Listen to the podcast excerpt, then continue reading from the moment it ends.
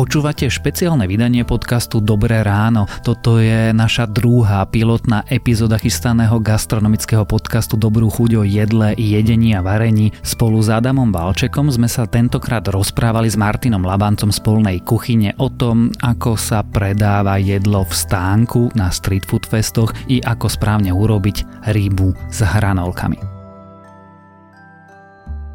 Vydávame ich na uliciach, stretávame ich na rôznych street food parkoch alebo na hudobných festivaloch. Sú to rôzne karavany, autíčka, špeciálne upravené stánky na kolesách, jednoducho food trucky, akési kombinácie medzi pojaznými kuchyňami a výdajňami jedla. A práve o nich sa budeme dnes rozprávať. Ja som Tomáš Prokopčák, gastrosnob, ktorý miluje jedenie aj s jeho rituálmi. Ja som Adam Valček, zjem takmer čokoľvek, rád skúšam nové chute a rád varím.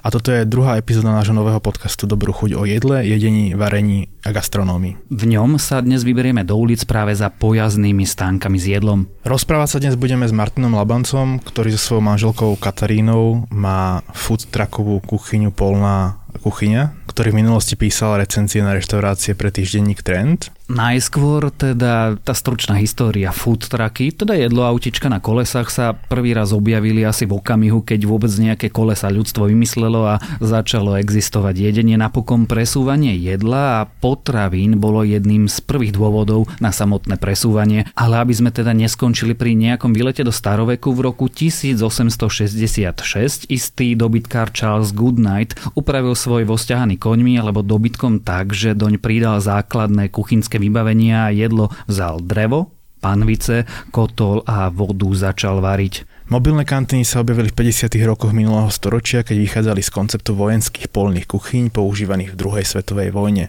Na Slovensku je tento trend v posledných rokoch, možno datovať tak 5-6 rokov dozadu, a oslovujú futraky aj vážených šéf kuchárov alebo ľudí z úplne iných branží, napríklad novinárov, akým je Martin. A práve s ním a o jeho polnej kuchyni sa dnes budeme rozprávať.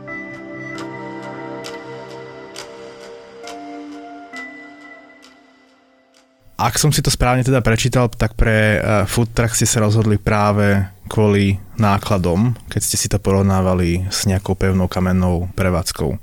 Čo bol ten hlavný dôvod, ktorý teda rozhodol pre autičko? Financie, to je ten prvý dôvod, ehm, len keď sme si to tak hneď spočítali, tak nám to vyšlo neporovnateľne lacnejšie. Hneď na začiatku sme si povedali takú tú najzákladnejšiu otázku, že čo ak to nevíde. To znamená, že hneď si predstaviť najhorší scenár, no a v prípade toho futraku, ak by nám to nevyšlo, tak sme si ešte vedeli ohľadne aj dlhov a tak ďalej predstaviť relatívne e, znova návrat do toho profesionálneho života. No ale prečo si sa vykašľal na e, žurnalistiku a zrazu zrazu išiel do gastrobiznisu, čo je najneistejší biznis odvždy. Presne tak. Ono to začalo, keď už ste spomenuli ten trend, tak to bolo tým, že to bolo to obdobie, kedy muselo odísť zo, zo pár novinárov kvôli ekonomickej situácii. Ja som patril medzi nich. Chvíľu som ešte robil pre jednu praskú firmu. Ten core business sa tiež týkal realitného biznisu, lebo konec koncov to bolo aj to, čomu som sa venoval okrem gastra v tomto ekonomickom týždenníku.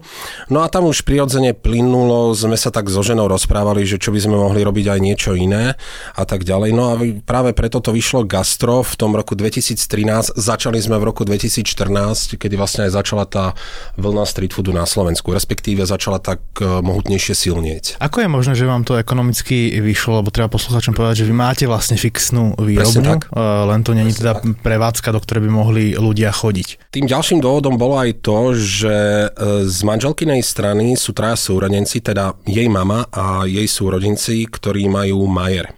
A v jednej z tej časti, samozrejme po povolení hygieny všetkými úradmi, sme si tam vlastne tú prípravovňu mohli vybudovať. Takže odpadla nám tá zložka, dáme tomu bratislavského silnejšieho nájmu a robili sme ju vlastne v Senci, čož zase nie je tak ďaleko od uh, hlavného mesta. Ak by si to musel niekto prenajímať, bolo by to rentabilné celý ten biznis model? Ťažko povedať, bolo by to oveľa viacej rizikovejšie. Po prípade musel by ten človek robiť oveľa viacej akcií, aby sa dostal do tých čiernych čísel, ako je to v mojom prípade.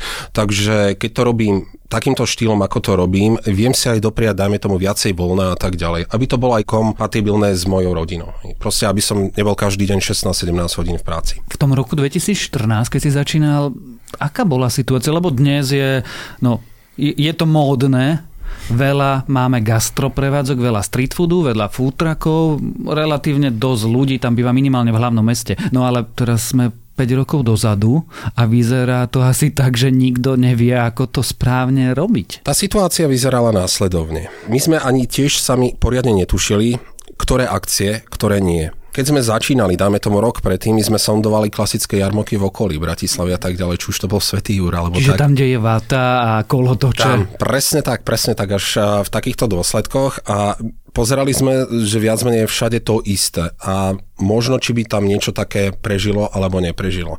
My sme to aj skúsili zo začiatku aj s jedným takým e, festivalom, tam sme dostali strašnú facku. Znamená, že za jednu akciu sme boli v mínuse, myslím, že okolo 2000 eur alebo tak nejako. Prečo? Jednak nezáujem ešte o to jedlo, výška nájomného a tak ďalej, všetky tie náklady. A už si tam prišiel s rýbova hranolkami? Samozrejme, hneď od začiatku. Čiže tam bola cigánska, cukrová vata, kolotoče a fish and chips. Presne tak. No tak potom jasné, že si skončil ale, zá, ale zároveň stále sa, to, stále sa to počase ako keby otáčalo a oplatilo. Z jednoduchého dôvodu aj eh, tých akcií už čo boli skôr šité na našu mieru, sa objavovalo viacej, ale ani tam to nebolo také jednoduché hneď od začiatku. Ja si spomeniem na prvú takú destináciu, ktorú sme mali v Bratislave, to znamená klasický ten obedový predaj, cez pracovný týždeň. My sme boli na Trnavskom mýte, oproti je vysoká väža jedného hlavného operátora mobilného a pamätám si, ako sme tam každý deň roznášali letáky a tak ďalej a tak ďalej. No bolo to dosť slabé, ono to prišlo až po čase. Zároveň, keď sme oslovili niektorých developerov a ich kancelárske budovy, komplexy, pozerali na nás zo začiatku, že vlastne čo chceme, veď my tam máme pevné gastro prevádzky, ktoré si platia nájomné. No až počase tým boomom, neviem, tou situáciou, ako je vo svete a tak ďalej, si uvedomovali, že aj preto samotné centrum, myslím to biznis centrum, aby ožilo nie pravidelne, ale z času na čas, tak zašiel si tie futraky pozývať ďalej. Takže v tomto ohľade je založiť si v súčasnosti futrak ľahšie, čo sa týka nových zákazníkov, ako to bolo pred tými 5 rokmi. Keď ideš do takých uh, biznis centier, tam ten biznis model funguje ako, že ten, tomu developerovi niečo platíš za to, že tam môžeš byť cez deň? Oni to viac menej začali brať ako také promo. Či už tej samotnej novostavby, alebo tak keď to začalo, začalo byť nové, proste aby to okolie svojím spôsobom ožilo. Sú už teraz niektorí developeri, ktorým už za to platíme za tie nájomné. Ale zase nemôžem povedať, že to nájomné je nejaké enormné, respektíve vysoké. Je, ale je udržateľné, to znamená, že dáme tomu za ten týždeň by som bol v pohode v tých čiernych číslach. Keď hovoríme o nájomnom, to asi treba povedať, že keď ťa vidíme na street food parku alebo na pohode, na nejakom festivale, ty vždy platíš za to, že tam samozrejme, môžeš byť. Samozrejme. Koľko to stojí? A, no, taký festival je dosť e, finančne náročná záležitosť, takže tam sa musí ísť do obrovských porcií, aby človek sa dostal do tých čiernych čísel. Hej. Mnohé prevádzky, ktoré tam vidíte, ktoré majú dlhé rady, to neznamená, že ešte dokážu zbohatnúť behom takej trojdňovej akcie. Oni sú niekedy radi, že fyzicky to prežili, po týždni si sú schopní prepočítať tie čísla a keď sú, dáme tomu, v 1000-2000 eur v pluse, tak si môžu fakt, že zatlieskať. Ako vlastne vyzerá ten výber? Lebo teda ako my napríklad vidíme e, pred starou tržnicou, neviem, 20-25 prevádzok, to zalistovanie na to miesto prebieha, ako že ten prevádzkovateľ si robí nejaké, nejaké výberko medzi tými e, gastroprevádzkami, alebo ten, kto viac zaplatí, tam príde, alebo ako to funguje? Určite to nie je žiadna licitácia. Skôr si myslím, že by to bola priamo otázka na toho organizátora, ale všeobecne povedané je dobré, keď ten predajca už má za sebou nejakú skúsenosť, to znamená, že de facto tie recenzie a myslím, že ten organizátor aj potrebuje, aby ten výber bol tam čo najpestrejší. To znamená, že ako my ten signature dish máme tú rybu, samozrejme hamburgery, hotdogy, vege a tak ďalej. Hej. Proste málo kedy sa tam stane, že by dvaja predavcovia by mali de facto ten istý produkt. Ale to neznamená, že vznikne paradoxná situácia, že niekto nový sa môže ťažko presadiť? Môže a nemusí. Um, za tie roky, myslím, že Street Food Park v Bratislave funguje od roku 2015. Neviem, či hovorím správne, ale myslím, že áno. Každý, ktorý sa tam prihlásil a dostal tú šancu, no niekto úspel, niekto nie. Poviem to aj takýmto spôsobom. My keď sme začínali s Fish and Chips, ako medzi prvými v Bratislave, ako tie sme mali so ženou malú dušičku, že predsa už tá móda, už taký rok tých hamburgerov tu nafrčalo. Do toho sme nechceli ísť. Hodogy to mali ešte viac menej pred sebou. tak sme fakt, že išli do tej ryby, ktorá tu naozaj ako keby na tom trhu chýbala. Tam je ťažko predpovedať, že toto bude mať úspech, alebo toto nie. Ale čo môžem povedať pre každú takú gastroprevádzku alebo street foodovú prevádzku je, aby si aj keď na začiatku by nemala ten úspech, ale nech si zdokonaluje to vlastné jedlo, za ktorým si stojí a nech má svoj vlastný signature dish. Môže mať aj doplnkové jedlá, ale nevidel som nejaký dlhodobý úspech prevádzky, ktorá mala aj to, aj to, aj to. Hej. Proste, že tam už človek ako keby išiel automaticky, že idem tam preto to a preto to. Ani nie tak veľmi skúsiť. A poviem to na príklade obedov na Street Food Parku, tam má zamestnanec nejakej firmy pol hodiny na obed. Tam veľmi nevymýšľa, dám si to a to. To je otázka možno, že večere, keď tam prídu.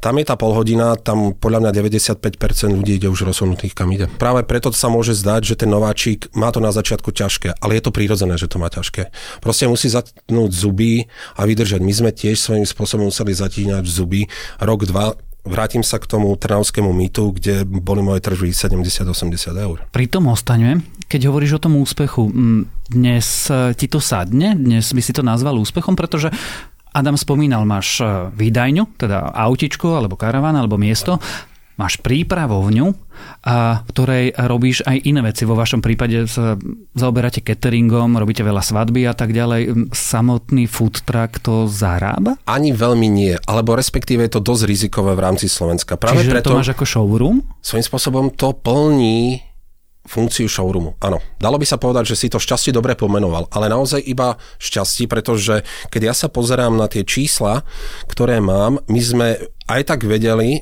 so ženou, že musíme ako keby na tom biznise otvoriť tú druhú nohu. Išiel by som sám proti sebe, keby som tu znova sa točil ohľadne tej pevnej prevádzky, tak sme to skúsili tou formou cateringu. Išli sme do tých svadieb a robí to, dáme tomu, dobrú vec v tom období, keď nemusí byť až tak silná tá street foodová sezóna. Pretože ja by som ju rozdelil možno, že na tri silné mesiace od marca do júna, trošku slabšie leto, pretože dosť veľa ľudí je preč a potom do takého novembra decembra, ešte dalo by sa. Tie prevádzky, ktoré nemajú túto druhú alebo tretiu nohu, sú v strate? Majú, nemyslím si, že môžu byť v strate, ale dáme tomu, niektoré prevádzky to majú ako doplnkovú činnosť, aj, že dáme tomu, ten majiteľ robí ešte niečo iné a toto je len ten doplnok. Proste to je to, že až tedy ho to reálne uživí ako človeka. Takisto aj moju rodinu, hej, keď si to takto zoberiem. A to bola aj ďalšia vec, my sme nešli do toho obidvaja ako manželia, že toto robíme, aj keď sme spolumajiteľia, ale moja žena má stále svoju prácu. Hej, že to sme si ešte vymysleli ako keby tú záchranu brzdu, že OK, no ja idem do, naozaj do divokých vod a tam to môže všelijako dopadnúť. Všeobecne aj pred vami, ale vlastne aj po vás Fish and v Bratislave je podstate jedlo, ktoré sa málo kedy v jedálničkoch e, objavuje. Prečo ste sa vy pre ňo rozhodli práve pre rybu? Ono to už začalo tým, že keď sme rozmýšľali, ako má ten karavan vyzerať. Lebo... To súvisí ako? Veľmi jednoducho, že kde čo si rozložíš, kde čo bude stať a tak ďalej. No dobre, ale to nakoniec nerozhodne hygiena? Rozhoduje už po samotnom zhotovení. A vysvetlím to takto. E, ten priestor je relatívne malý ktorý je v tom autičku, karavane a tak ďalej. Ale my už dopredu sme museli vedieť, že v prípade fish and chips na to potrebujem veľkú fritézu. Bude umiestnená tuna. Toto pôjde tam, toto pôjde tam a dáme tomu už na taký grill mi ne, nevznikne. Proste nemám tam priestor. Čiže už budeš do konca života robíš fish and chips. Ono zase to, dá sa to odmontovať a dať tam niečo iné, hej. Ale už pri tej e, koncepcii toho samotného už sme vedeli, že prečo toto chceme tam, toto chceme tam. Samozrejme, na tvoju otázku, keby som odbočil, že áno, hygiena rozpráva ohľadne toho, že prečo nemáte toto a tak ďalej. Hovorí, z akých materiálov by mala byť, dáme tomu pracovná doska a tak ďalej. Musí tam byť chladnička. Mrazák, keď už tak dvojdres, nemôže tam byť iba jedno umývadlo. Buď dvojdres alebo dve oddelené umývadla. Musí tam byť skrinka na odkladanie veci a tak Prečo tam musí byť oddelené umývadla? Alebo dvojdres. Tak v jednom sa môže ešte niečo očistiť ohľadne zeleniny, rúk a tak ďalej. A v ďalšom, aby si si umil ruky, to nemôže byť v jednom. Čiže ruky si musíš umývať v špeciálnom umývadle na ruky? Áno to je aj v kuchyni, to je všade proste. Aj samotná kuchyňa uh, má, že dajme tomu, máš veľký dvojdres a musíš tam mať aj umývadlo, ktoré je čisto na umývanie rúk. Samozrejme. V, v súvislosti s and chips, čo sa deje v prípravovni? Je rozdiel aj tam v niektorých pojmoch. Prípravovňa v zjednodušenej forme znamená, je to miesto, ktoré je schválené hygienou, ale zároveň tam nemôže byť teplná úprava. Ja tam môžem sekať, variť, nemôžem tam dokonca ani mlieť meso, nepovoluje sa to, to mi musí urobiť mesiar a doviezť mi mleté meso, keby som v prípade robil hamburgery a tak ďalej. Môžem umývať to a tak ďalej. Len tam nesmie byť tá tepelná úprava. V kuchyni už to môže byť. My už zhruba tak po roku keď sme už vedeli, že ideme do toho cateringu a tak ďalej, tak my sme si zvolili aj tú cestu, že budeme už môcť tam aj variť. Takže my máme kuchyňu len si pamätám na to obdobie, keď nám to schválovala hygiena, že pozerali do, ta, do tých tabuliek, že vlastne ako to legislatívne vlastne oprieť, že toto je to, no tak sme v kolónke vývarovňa. Keď už máš kuchyňu, prečo nemáš reštauráciu? Je to ďalší ten efekt toho, čo by navyšoval tie finančné toky a tak ďalej. Proste ja zatiaľ do tej pevnej prevádzky nechcem ísť a to je presne ten režim, že ja takto môžem robiť de facto ad hoc. Čisto teoreticky by som si vedel predstaviť to niečo také, ako že by to bolo už ako aj reštaurácia, ktorá je buď otvorená iba na eventy a tak ďalej. Hej. Len to už by bol ďalší proces alebo ďalšia časť, ktorá by samozrejme taktiež e, musela prejsť tou, tou hygienou. No. Tak to už prakticky robíš. Ja som bol na svadbe u teba na Majeri. Áno, to je vlastne to, čo, čo robíme, ale je to v spolupráci vlastne s Dolným Majerom. Je to vlastne, dalo by sa povedať, spolupráca dvoch firiem a rodín zároveň. Uh, vlastne oni majú tie priestory, ktoré sú taktiež schválené a tak ďalej a my tam vlastne dovážame, to, teda dodávame jedlo. Ono je to stále catering, aj keď sa vlastne iba presúvame z budovy do budovy. Prečo hráškové píre? Pretože je to klasický anglický recept. A v Anglicku, keď sa podáva ryba, tak sa podáva s tzv. mushy peas. Sú dokonca aj prevádzky a niekde v Londýne v podzemí v metre. E, videl som nejaký dokument, už nespomínam, kde to bolo, ako sa volá a tak ďalej, ale je tam jedna prevádzka, ktorá roky nepredáva nič iné, iba samotné mushy peas. Na studeno, na sladšie, slančie, pomaly ako takú hustú hráškovú polievku a tak ďalej. Takže odtiaľ bol ten nápad. Samotné hranolky nie dočom, aj keď tie prvé pôvodné recepty, keďže to bolo jedlo chudobných, e, nerátali s hranolkami, ale robilo sa to myslím, že zo šúp zo zemiakov. Potom samozrejme, že k tomu pripadla tá majonéza, respektíve tatarka, ktorú my sme hneď e, na začiatku ponúkali, ale potom sme to chceli nejakým spôsobom obmeniť. A v tomto prípade bol milníkom, myslím, že to bola pohoda 2015, kde sme prvýkrát ponúkli pomorančovú majonézu tá vlastne tú Tatarku rozvalcovala, proste každý chcel iba to, tak sme si povedali, tak takto bude vyzerať finálna ryba Fish and Chips. Môže za to pohoda 2015. A 4 roky je to takisto. A 4 roky je to presne takisto. A teraz prídeme k tým ťažkým veciam. A to sú dve cestičko a naposledy na Román Koňa rozprával, že hranolky sú peklo. Čiže... Áno, samozrejme, hranolky sú dosť veľké peklo. Uh, jednak, že je to futrak, to znamená, vy tam musíte rátať aj s takýmito drobnosťami, ako je, keď máte plynovú fritézu.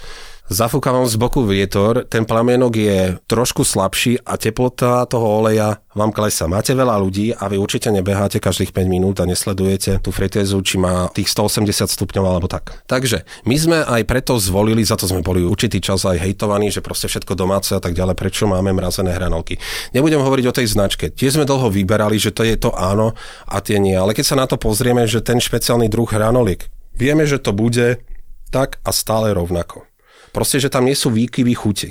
Na čo sa mám hrať na kraftové pivo, keď nemám na to dobrú pípu a radšej kúpim tú Plzeň, ale viem, že tá hladina bude stále rovnaká, čo sa týka kvality. Takže to boli tie hranolky a dáme tomu, keď robíme 200-300 porcií denne, ošetriť to domácimi hranolkami, no je to veľa. Ja sa niekedy ja smejem, keď OK, že je pevná prevádzka, robí fish and chips a má domáce hranolky, samozrejme, a sa pýtam, koľko ich urobí cez ne. 20-30 porcií, čože v pohode, je to super. Nie je to signature dish, je to jedno z tých jedál, ktoré ponúkajú. Asi takto by som opísal tak v základe tú tému hranoliek. A spomínal si to cesto. No, ryba a cesto. To sú dve kľúčové zložky. Ano. Urobiť cesto nie je triviálne a určite ho nie je triviálne robiť vo food trucku. No a celý veľký príbeh by bol o tom, ako sa vyberala ryba a prečo nepoužívate slovenské ryby. Dobre, tak začneme cestom. My sme to cesto v takej podobe, ako teraz na to prichádzali. Ono sa to nezdá, že je to len cesto, ale nám to asi trvalo tak 3 roky, ale tiež postupne. 3 roky robiť ano. cesto? Akože recept? Ten recept, no. Že toto tam dať viacej, toto menej a tak ďalej. A ono to začalo tým, že dosť veľa receptov, ktoré sú na YouTube a tak ďalej, obsahujú sodu bikarbónu, obsahujú vajíčka a tak ďalej. Ale keďže ja som vo futraku, ja nemôžem robiť s otvoreným vajíčkom, ja proste nemôžem len takto si flusnúť vajíčko, oficiálne podľa hygieny. Samozrejme sú tie metódy proste krabičkové, už zarobené, rozmiešané, to sú tie prípady, keď vidíte na pohodách a tak ďalej, kde sa robia nejaký spraženicov a tak ďalej. Samozrejme, toto je legálne, je to povolené. Tak sme si povedali, budeme robiť cesto bez vajíčka. Bola to samozrejme, že výzva, ale zvládli sme to. Dosť veľa tých receptov je, že sóda a tak ďalej. Čiže sme sa jej vzdali, ale dosť veľa receptov sme videli, keď bola tá veľmi dôležitá zložka, a to je pivo. Stále to je veľký lavor, kopec cesta a to už je jedno, či je to obyčajný kuchár alebo Heston Blumenthal, ale stále sme to videli, bolo to obyčajné, jednoduché pivo, dalo by sa povedať až brakové a dalo ich tam koľko, možno, že deci a tak ďalej. Nie, my sme si povedali, čím viacej piva, tým lepšie. A samozrejme, že doma si ho môžem robiť aj s dobrým kraftovým pivom a tak ďalej. Ďalšia tá vec je, že sme zvolili tmavé pivo. Prečo? Prečo pivo? Rozumiem chémii, ale skús to vysvetliť. Ja mám strašne rád základné protiklady chuti. Slaná, sladká. Tým pádom, že osolíte tú rybu a tak ďalej, je tam ten doslaný prvok a chceme jej urobiť relatívne dosť, ale prírodzený sladký protiklad. Tak samozrejme, že tam nedám nejakú slivku alebo ovocie, iný druh ovocia, ale to tmavé pivo má vysokú zložku cukru, karamelu. To pivo, ktoré keď príde do tej fritézy, kde je tých 180 stupňov, skaramelizuje to a vytvára sa tak ten prírodzený, ten sladký kontrast veľmi rád robím, keď je to zo stautu, hej, kde je ešte taká, ešte možno, že taká horkejšia zložka a tak ďalej. Takže u mňa je strašne dôležité pivo. Ja sa ešte pred rybami opýtam, na, keď si spomínal to vajíčko, ako je to v food trucku s majonézou a tatarkou? Lebo to sú také dve rizikové suroviny v lete. Ja by som povedal, nazvať majonézu rizikovou surovinou je mýtus ešte z čias komunistických. Je to jeden z najväčších mýtov a to z jednoduchého dôvodu. Niekedy sa tie majonézy robili samozrejme, že z čerstvých vajec. Niekedy ešte bolo takto, že bol problém v letných mesiacoch vôbec si kúpiť nejaký obložený chlebíček a tak ďalej. Nie preto, že aj keď to bol komunizmus, že by bol to nedostatkový tovar. No, v niektorých prípadoch možno, ale hlavne preto, že to bolo z čerstvých vajec. A tá kontaminácia alebo to riziko bolo oveľa vyššie. Teraz stačí sa pozrieť hoci kde v obchode, zobrať si veľké alebo malé balenie majonézy. Nehovorím, že je to pri každom, ale ja de facto hovorím, že už je to mŕtvá hmota. Vajíčka sa používa dosť často zo sušiny.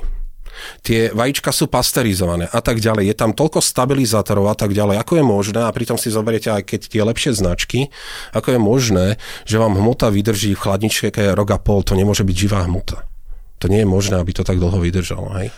Takže ja zároveň si nemôžem vyrábať vlastnú majonézu, ale môžem použiť túto a respektíve si ju dochutiť. Ale zároveň nie je to zavádzanie zákazníka, keď ja napíšem, že toto je domáca tatárka a tak ďalej. Hej, keď ja, niekto podľa receptu si tam dá, čo ja viem, ančovičky a tak ďalej, cibulu a tak ďalej. Hej, už to robí jeho vlastnú jeho chuť. Ja pri každej potravine musím totiž predložiť, kde som ju kúpil a tak ďalej. Proste každú jednu, každú jednu zložku, rybu, kde ste ju kupovali, hranolky, odkiaľ sú majonéza odkiaľ je. Čiže mm, pri majonéze platí, že ju vlastne ten základ kupujete a dochucujete podľa ano. vlastného receptu. Ano.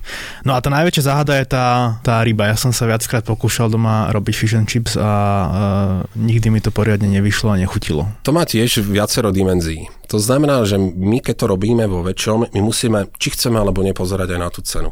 Ja nemôžem si dovoliť predávať rybu na ulici, ktorá by stala 12-15 eur Teraz hovorím, začínam hovoriť o čerstvej rybe. Keď e, mám e, čerstvú tresku a tak ďalej, keby som takýmto štýlom išiel a ešte mi povedal, že zničím rybu vyprážaným a ten človek chce podobne 15 eur. My sme dlho hľadali rybu, ktorá je kvalitne zmrazená, kupujeme ju zmrazenú, už hotové filety. Skúšali sme hen takého, takého dodávateľa, no nakoniec sme si zvolili to, čo ponúkame na ulici. A prišli sme na to, že nám nevyhovuje treska ale vyhovuje nám podobný druh ryby, morská šťuka, ktorú už nám filetujú dopredu a tak ďalej. Jednak z toho dôvodu, že má trošku pevnejšie meso, a dlhšie vydrží v, tých zavakuovaných sáčkoch, ktoré prinášame v termoboxoch do chladničky v karavane a z jednej strany má dobrú kožu. Je to tak dobrá koža, že neprekáža pri samotnom jedení jedla, lebo niekto môže byť citlivý na rybáciu kožu a nechce ju, ale zároveň nám dobre udrží ten filet pri namáčaní do cesta. Hej, proste, že sa nerozpada. A keď to robíte rýchlo a tak ďalej, to je ten ďalší element, že ja sa s tým doma nehrajem, že teraz toto tak, no mám dlhú šoru, no tam sa musí makať.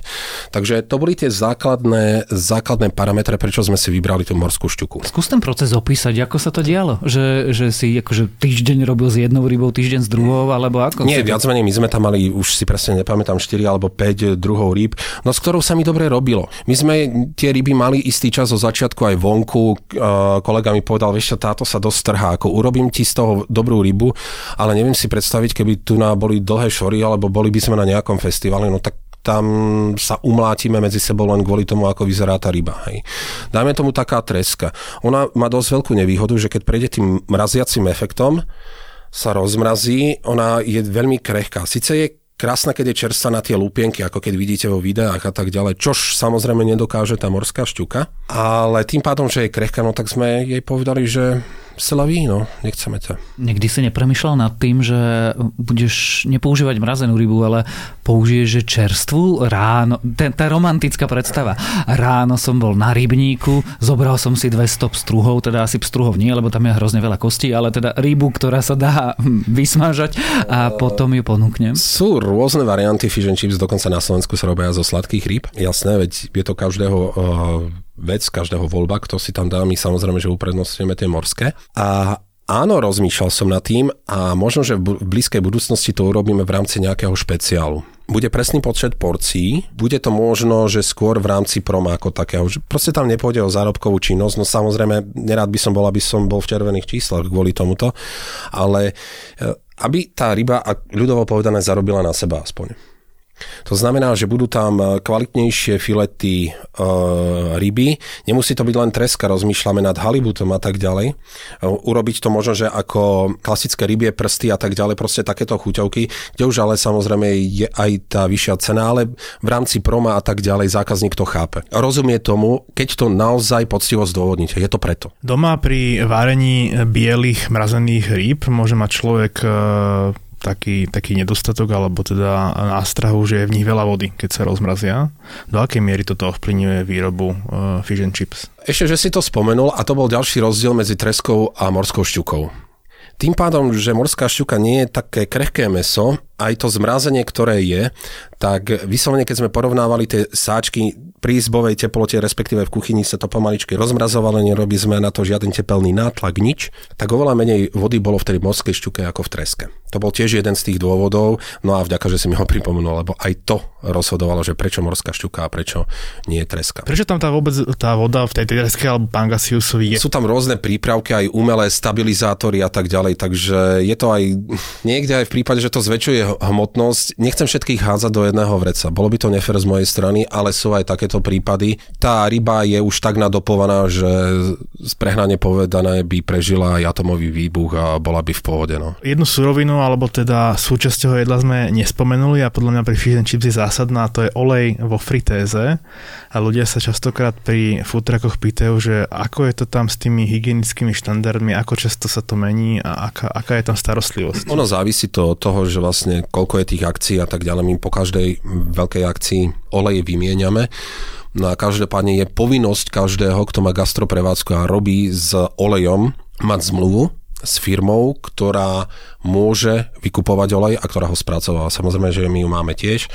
Takže po akcii samozrejme sa fritéza vyčistí, zleje sa starý olej, odovzdáva sa tejto firme. Roman Koňa spomínal nejaké tabletky, ktoré z toho vedia vybrať ten Cyride alebo cedenie. Je to možné, ale viac menej ja hovorím iba o tej rovine, že kedy sa ma to týka a čo už s tým robia, takže... Vaša prevádzka je známa a ty si to už naznačil, že možno budeme mať špeciál a ten špeciál bude špeciálna a ryba a uvidíme, ano. čo to urobí. A vy tam vymýšľate často tie špeciály a majú teda, kým ja zistím, že už máš nejaký termix, tak už nie je termix, to je prvá otázka. A druhá si známy tým, že ti aj tvoji vlastní ľudia hovoria, že zase vymýšľaš nejakú tú fine dining molekulárnu kravinu, ktorú budú oni musieť predávať. Áno, to je vlastne to, že nechceme byť stále iba o tom, že sme iba o tých rybách. Samozrejme nás živí možno, že teraz hovorím iba o zložke ulica, nie catering, nie svadby, možno, že tvorí takých 90% našich príjmov. Ale zároveň musíme tvoriť aj niečo iné, že OK, tvoríme to takto. A to je súčasťou toho showroomu, keď sme sa o tom bavili, ktorý už to premostuje ohľadne toho, že keď chceme urobiť špeciálny catering a tak ďalej. Stále to ešte nie je ten level, ale dáme tomu už prispôsobenie tých chutí a tak ďalej. Preto ja rád niekedy hovorím, keď sa ma niekto opýta, že čo ťa inšpiruje pri street foode. No, v prvom rade hovorím, že to nie je street food, je to fine dining. Ja nehovorím, že ho robím na ulici, ale dáme tomu kombinácia chuti a tak ďalej v jednoduchšej forme. To je vlastne aj tá kreativita, ktorú robíme, je to šťastie aj kvôli tomu, aby som nejakým spôsobom nezakrnel a nerobil by som de facto autosúčiastky, len sa volajú fish and chips. Hej. Tak to znamená, že dookola stále to isté. Čiže sa nudíš pri uh, Nie, to, je to forma psychohygieny, hej, pretože robiť 4 už prakticky 6. sezónu dookola ryby, no to už by sa hádam každý zbláznil. No. A prečo teda je to taký tovar, ktorý musí mať šťastie a štvrtok tam je a v piatok je tam už niečo iné a v sobotu mám Z jednoduchého dôvodu, pretože tam už vyberám aj drahšie súroviny, ale zároveň tam nechcem mať nejakú prehnanú cenu. Nehovorím, že je to dotované jedlo, ale je to zase ten prípad, že budem rád, keď si na seba zarobí. To znamená, že nie som na ňom stratový, ale keby som predával iba to, tak asi zaplačem za tie 4 dní, dáme tomu pri Street Food Parku. Sú tam aj niektoré súroviny, ktoré chcem, že keď sa to ráno urobí, aby v ten deň to bolo predané na neskôr do popoludnejších alebo 6-7 hodina večer. Práve preto sú tie špeciály iba v jeden deň. No a vyberáme si to vlastne na začiatku práve v tú stredu. A asi tá ryba sa tie lepšie skladuje a lepšie naceňuje, lepšie odhaduje? Samozrejme, tá ryba sa dobre skladuje, naceňuje presne, ako si povedal. Keď ťa tak človek počúva, tak za tým obyčajným autičkom, tou kockou, ku ktorej prídem a vypýtam si niečo a ty mi to podáš, tak to je strašne veľa roboty. Je to dosť veľa roboty, no samozrejme, akože poviem to na príklade street food parku, aj keď bývam v Senci, čož by sa dalo povedať, že je to vlastne okrajová štvrť v Bratislave, tak áno, moja žena mi hovorí, že tak čau, vidíme sa o týždeň, proste je to týždňovka, no aj keď bývam doma, aj keď chodím večer domov spať, hej, ale je to vstávanie okolo takej 4. 5. no a domov prichádzam po polnoci, no. Nelutuješ to? Nechýba ti tá žurnalistika niekedy chodiť do reštaurácií a písať o tom, ako si sa najedol, namiesto toho, ako premýšľať, že čo by som teda no, urobil? Keď je, dajme tomu nejaká akcia tretí deň a už fakt mám toho dosť v tých nohách, no tak samozrejme si nadávam, že kde by som mohol byť, ale keď to zase prejde po čase a zase vymýšľam nejaké nové recepty, tak sa to stále vráti. To je tak emočný vzťah, dajme tomu k niektorým akciám, že dúfam, že si to niekto nevysvetlí zle, ale keď máte niečo strašne ráda, ale zároveň to aj nenávidíte. Hej. To, to, to je fakt, keď to loves and hate collide. Proste to gastro je strašne emočná záležitosť. Tak to skúsim preformulovať. Chodíš sa najesť do food truckov? Chodím, ale dosť málo, pretože ako som povedal, že ja zháňam tú inšpiráciu inde. Ako keď ma niečo zaujme, hej, keď je niečo nové a pozerám, že toto môže byť zaujímavé, tak samozrejme, že to idem ochutnať. Hej. Nie to vôbec v tom nie je žiaden dešpekt alebo tak, alebo nejaké povýšenectvo. Ale poviem si to, ako keď to rozprávame medzi sebou. Viacej ľudia, čo sme na street food parku, keď už kto končí v noci o 10, tak konečne sa ideme nájsť s normálnym kovovým príborom. Čiže chodíš do myšelinských reštaurácií a potom podľa toho toho varíš. ale rybu s hranolkami. Tak, no, nie, nie, nie, je to paradox, ale samozrejme mám strašne rád fine dining a uh, nevyhýbam sa takémuto typu podnikov, aký si spomenul. No. Každú epizódu, teda mali sme zatiaľ len jednu, ale končili sme, ale budeme ju končiť aj budúce epizódy podcastu Dobrú chuť. Pýtame sa hostia na jeho obľúbenú ingredienciu a prečo je obľúbená a jeho obľúbený kuchársky hack. Aká je tvoja obľúbená ingrediencia? Stopkový celer. Prečo? Z jednoduchého dôvodu. Mám strašne rád jeho tvar, farbu, vôňu a zároveň ten zvuk, keď sa krája s nožom. Teraz keby videli posluchači, ako som pretočil očami, keď až stopkový celer do čohokoľvek, tak čokoľvek chutí ako stopkový celer. E, nie je to pravda. Keď ho berieš, že je to jedno veľké závažie, tak samozrejme je to tona niečoho ale keď dáš tonu niečoho iného na druhé, tak je to dobrá symbióza. Mám strašne rád jeho e, zemitú chuť, ktorá sa dá dobre vyvážiť, dáme tomu sladkou chuťou, či už je to pri červenom mese, pri rybách, pri samotných vegetariánskych jedlách. Hej. Proste je tak chuťovo dominantný, že vlastne naozaj dokresľujú, dokresluje veľmi dobré chuť, chuť toho jedla. Je dobrý v surovom stave dokonca. Hej. A v prípade street foodu, keď niekto vie dobre urobiť uh, lobster sandwich, kde idú také tenučké plátky celeru a veľmi sa tam dobre hodia. Tiež som to tak minule skúšal pri lobster sandwich, nie že by som ho chcel dať na ulicu, ale robil som to v jednom recepte, potom som vyvaril vodu z toho kraba, zmiešal to, urobil z toho hustú omačku, bolo to vynikajúce. Do toho nejaký sladký prvok a tak ďalej. Proste to je ten hlavný dôvod, prečo stopkový celer.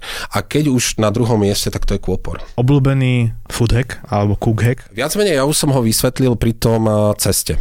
že niekedy niečoho ubrať a dať niečoho viacej, ale dosť veľa ľudí sa ma pýtalo, že vlastne aj mi posielali fotky, že vlastne ako vyzerá tá ich ryba obalená, tak som mi povedal, no prečo to robíte v panvici, nerobte to v panvici, keď už nemáte, nekupujte si kvôli tomu fritézu, no tak dobre, keď to chcete robiť na nejakej party, tak to dajte radšej do hrnca, kde naozaj tá ryba musí plávať, síce volejí, ale musí plávať. No a jednoducho taký grif, ktorý ja robím, najprv sa opráši v hladkej múke, osoliť, okoreniť, e, potom ide do toho samotného cesta, odkvapkať ho. Solíš a koreníš múku? Nie, rybu. Hladká múka je čistá, iba nie je ničím uchutená. Pretože ja som videl nedávno taký trik, že korenie a sol dávali do múky. Je to možné, ale my skôr niektoré korenia používame až v samotnom ceste kde je tiež hladká múka, ale keď už je tam, tak už ho nedávame do tej múky. Takže ten efekt tej korenistej stránky to má. Len u nás je to korenie v ceste, alebo respektíve bylinky, ale nie sú v múke. Ale nehovorím, že to sa nemôže robiť. A ten grif, lebo ja som ti skočil do odpovede a nepovedal si ju. No a ten grif, keď tá ryba dobre odkvapká, tak ja ju vlastne pokladám, tú rybu, keď už je rozpálený olej, asi takýmto štýlom viete si predstaviť, ako keď niekto máva šatkou ale nie je to hore-dole, ale dopredu, dozadu a spomaleným spôsobom. Jednoducho, ja to teraz chalanom ukazujem, lebo ináč sa to ani vysvetliť nedá. A takto pomaličky, tak s tou rybou plávať, pustiť ju a keď je ešte v tom fritovačnom košíku, no tak ešte tak jemne poklepať tým košíkom, aby sa samozrejme, že neprilepila, lebo dosť veľa ľuďom sa prilepí hneď na spodok fritézy, keďže to cesto je ťažké, tak samozrejme, že tá ryba padá. No a keď to oddelíte, no tak ono už samozrejme vyjde vonku a už je vaša, už si ju iba otáčate do tej chrumkavosti a vyberáte vonku, necháte odkvapkať a jete. Tak, dobrú chuť. Dobrú chuť. Dobrú chuť.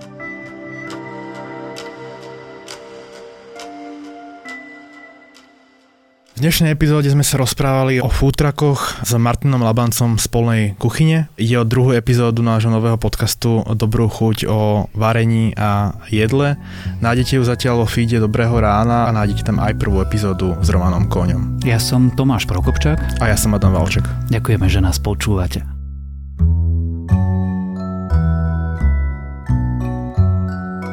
Počúvali ste špeciálne vydanie podcastu Dobré ráno. V našej druhej pilotnej epizóde chystaného gastronomického podcastu Dobrú chuť sme sa rozprávali o jedle, jedení a varení spolu s Maťom Labancom z polnej kuchyne. Podcast Dobré ráno nájdete vo svojich podcastových aplikáciách v aplikácii Apple Podcasty, Google Podcasty alebo na Spotify. Samozrejme všetky diely nájdete aj na adrese sme.sk lomka Dobré ráno. Prajeme vám príjemné počúvanie.